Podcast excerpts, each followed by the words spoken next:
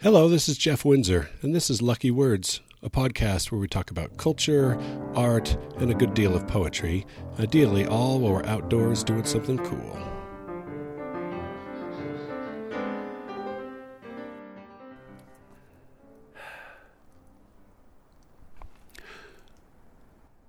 I'm partway up Rock Canyon, and I can see in front of me the huge just walls of granite or whatever they are, rock on both sides of me, and the steep trail that leads only one direction, up.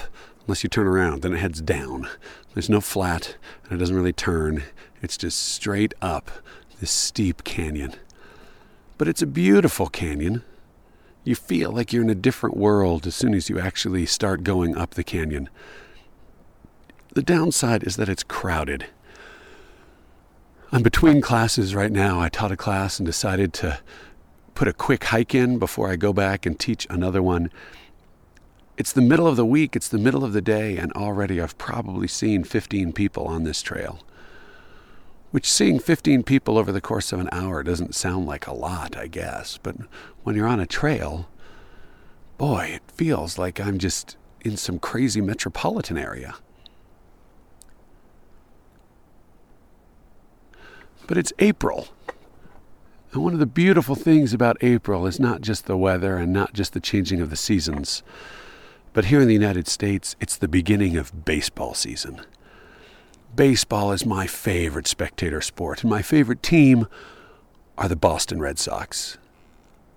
I grew to love the Boston Red Sox when I lived in Boston and was able to go to Fenway Park and watch a number of games there, and just to be in the oldest stadium in the majors and to watch a game in this uncomfortable, weird, cramped little stadium that has some crummy seats that you can barely see in.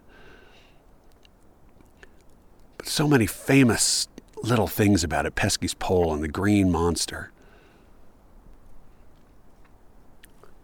It's fun to ride the T down and to walk and to get there onto Yawkey Way and to see the people selling food and tchotchkes and to walk in and have the anticipation just to be in the ballpark under the lights. It's a good place to be. It's fun to take your family and to sit and enjoy it and to cheer and to holler to keep the kids out too late and to bring them home exhausted that they're falling asleep on the train, and by the time they get home, you can just lay them in bed. It's good to create a memory.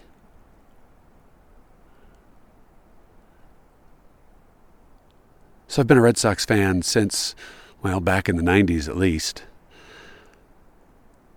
I've got a son right now that's serving a mission in New York City. He's in the Bronx right now, and I'm deeply concerned that when he gets back that he's going to be a Yankees fan. I've told him to be wary and to be careful and not to let it infect him, but I'm afraid that I might not be able to prevent it. I can prevent him from wearing any Yankees paraphernalia in the house, and that is a firm and solid rule.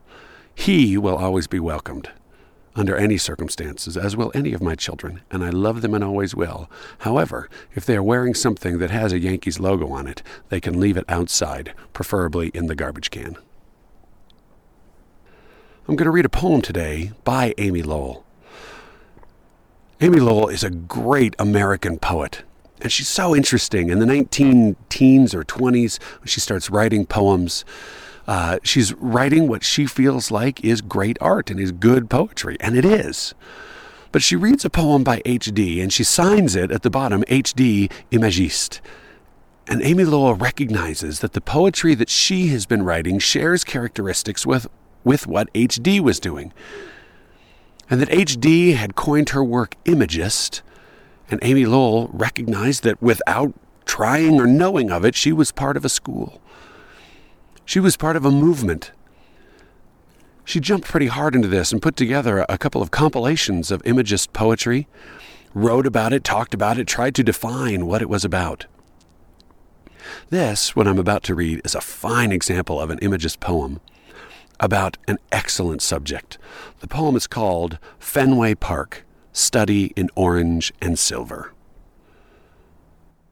Through the spring thickened branches, I see it floating, an ivory dome headed to gold by the dim sun. It hangs against a white misted sky, and the swollen branches open or cover it as they blow in the wet wind.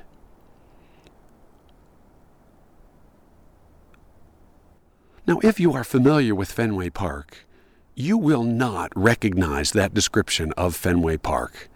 There's no reason why you should. It doesn't seem to describe what I recognize as Fenway Park. After I read the poem, I was confused. I had to do some research. I looked up was there an actual park or something that was called Fenway Park before the Fenway Park that I know of? But no, Fenway Park is the ballpark. There was no park, there was no green space, there was no nothing before that. Fenway Park is the ballpark. It was built in 1911 or 1912. This poem is from 1915.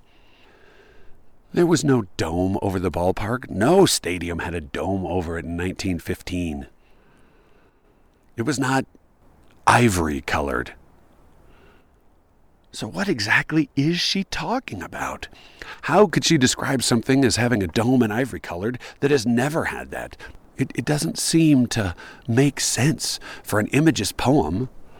Why don't the images describe the thing in the title? But what she's describing is not the thing, but the feeling of the thing. At least that's what I'm getting out of it that approaching it, there is a strong sense of the spring in this. The swollen branches, the wet, cold wind, the dim sun that is headed to gold. Headed to gold as being warm now where the winter sun has not been warming in that way. This is, to me, heading to the stadium on a spring day when it's still cold and I'm looking through trees and seeing it there and then not there as the mist or or the trees are blocking it and that rising anticipation going towards something that I greatly desire. Now the study in orange and silver part of it is one that leaves me really scratching my head. Perhaps she's talking about the orange of the wood of the wooden bleachers and the silver being the the, the rivets or, or the hardware that's, that's holding the wooden benches down. I don't know.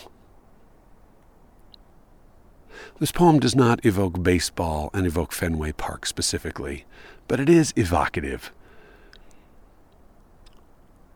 What it evokes for me might be different than what it evokes for you, and that's okay. In fact, that's probably pretty good. So as I read it one more time, you might try to justify the title with the rest of the poem, or you might ignore the title and see what the rest of the poem suggests to you. Here's Fenway Park, study in orange and silver. Through the spring thickened branches, I see it floating, an ivory dome headed to gold by the dim sun. It hangs against a white misted sky, and the swollen branches open or cover it as they blow in the wet wind.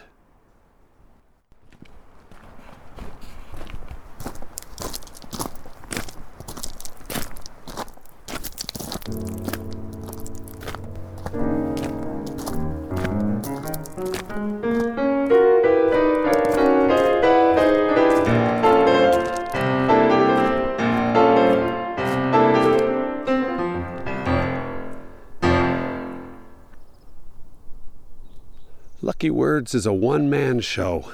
It's just me. Typically recorded somewhere here near my home in Utah, sometimes traveling out and about. Always recorded outdoors and typically in a single take. If you'd like to read the text of today's poem, or any of the other poems, or anything else, some quotes about art or the outdoors, you'd like to read some essays that I've written, it's all available at jeffreywindsor.net.